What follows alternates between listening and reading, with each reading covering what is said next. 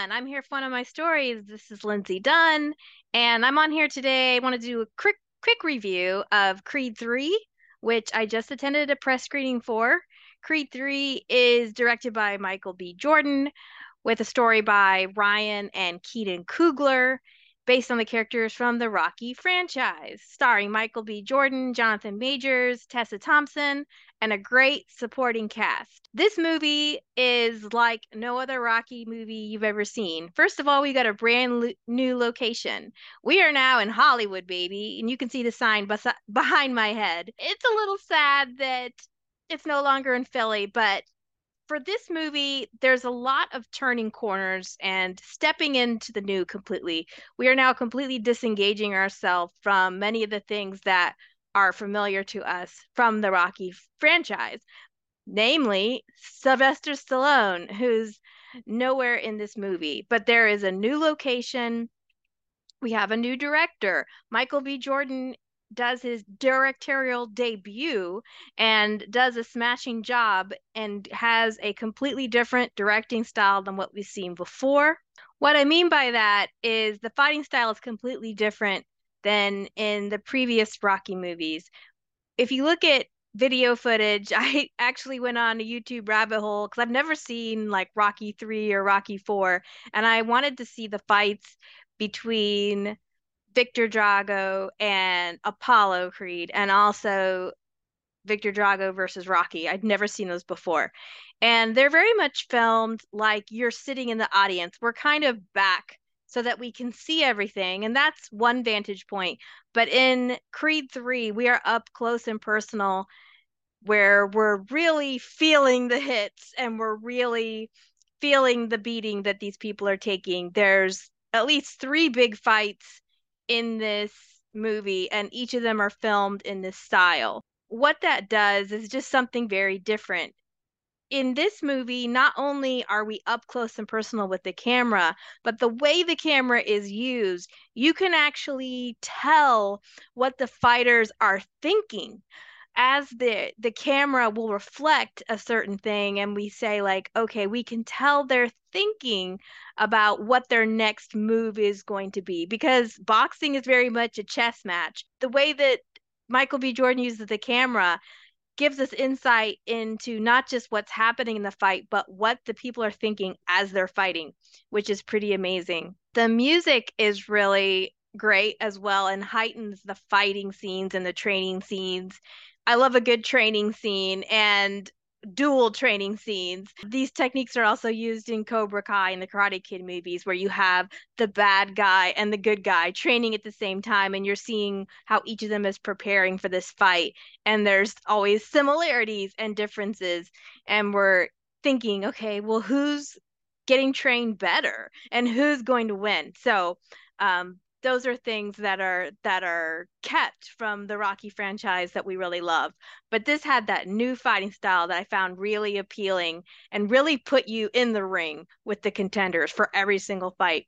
Another thing to note about the fight sequences, and not just the way that they're shot and the way that they amplify what the characters are thinking, but I also found it intriguing the different ways the characters fight and their fighting styles and what that says about them. And Adonis Creed has this carefully constructed fighting style that he has come to from years of training and learning things that work for him and his things that we've seen him do. Whereas Jonathan Majors has been his character has spent his life in prison, and so his fighting style is really rough and very I don't know, masculine or manly in a different way.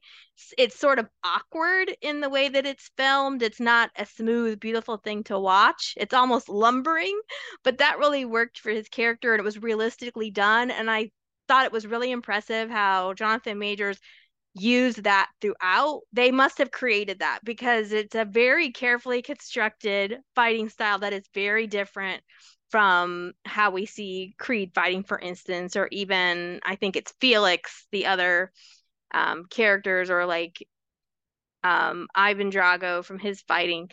So I really love how they brought in that fighting style and how it was so brutal.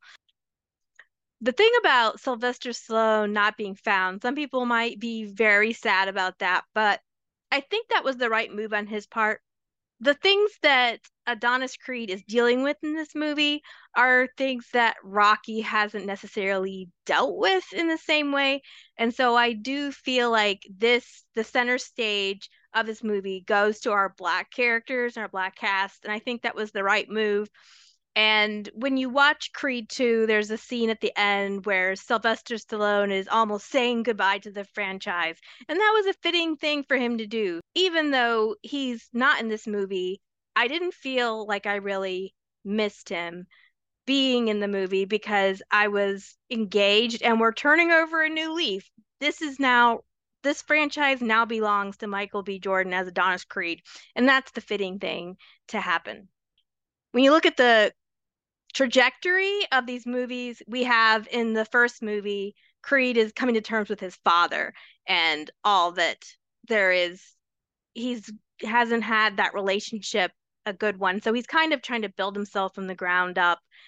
And then the second movie, there's the rivalry between Viktor and Ivan, which is still in a way dealing with his father and his baggage left over and the life they stole, the life he could have had maybe. And so he had something to prove in that count. But in this movie, he's really dealing with his past and his choices that he made that really had nothing to do with his father. Because at the time, his father wasn't in the picture. He's more like this invisible presence. This movie really is about him and his origin story. It's the origin story of not just Adonis Creed, but also Jonathan Majors as the character of Damien, who is, as up to this point, been an invisible presence in Adonis's life. But it's also his story and about his life and the things that he felt were taken from him. And so this fight just has a lot of resonance and a lot of meaning in it that they really built up well. They took their time. They didn't dawdle or linger on it too much, but it was satisfying in the way that you got to experience that.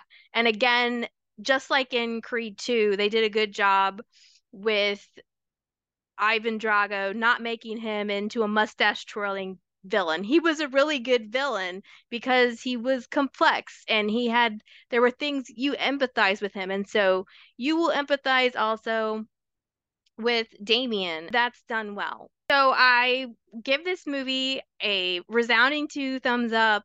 I think it is a great new chapter in the Rocky franchise.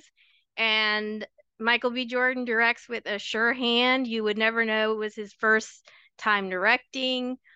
The camera work is great. And it's a gripping and kinetic experience. And Majors is a worthy contender for Adonis Creed. And I will say, the man has beautiful lips. His lips need a Twitter account or a zip code of their own. So in conclusion, if you love the Rocky franchise, you're in great hands to go ahead and check this movie out as well. That is all I wanted to say. That is my review. And I'd love to hear if you have seen it. Please leave a comment and let me know what you think, or if you're going to go see this movie. I'd love to hear from you and start getting more comments on these videos. So that's it. Signing off for one of my stories. Good night.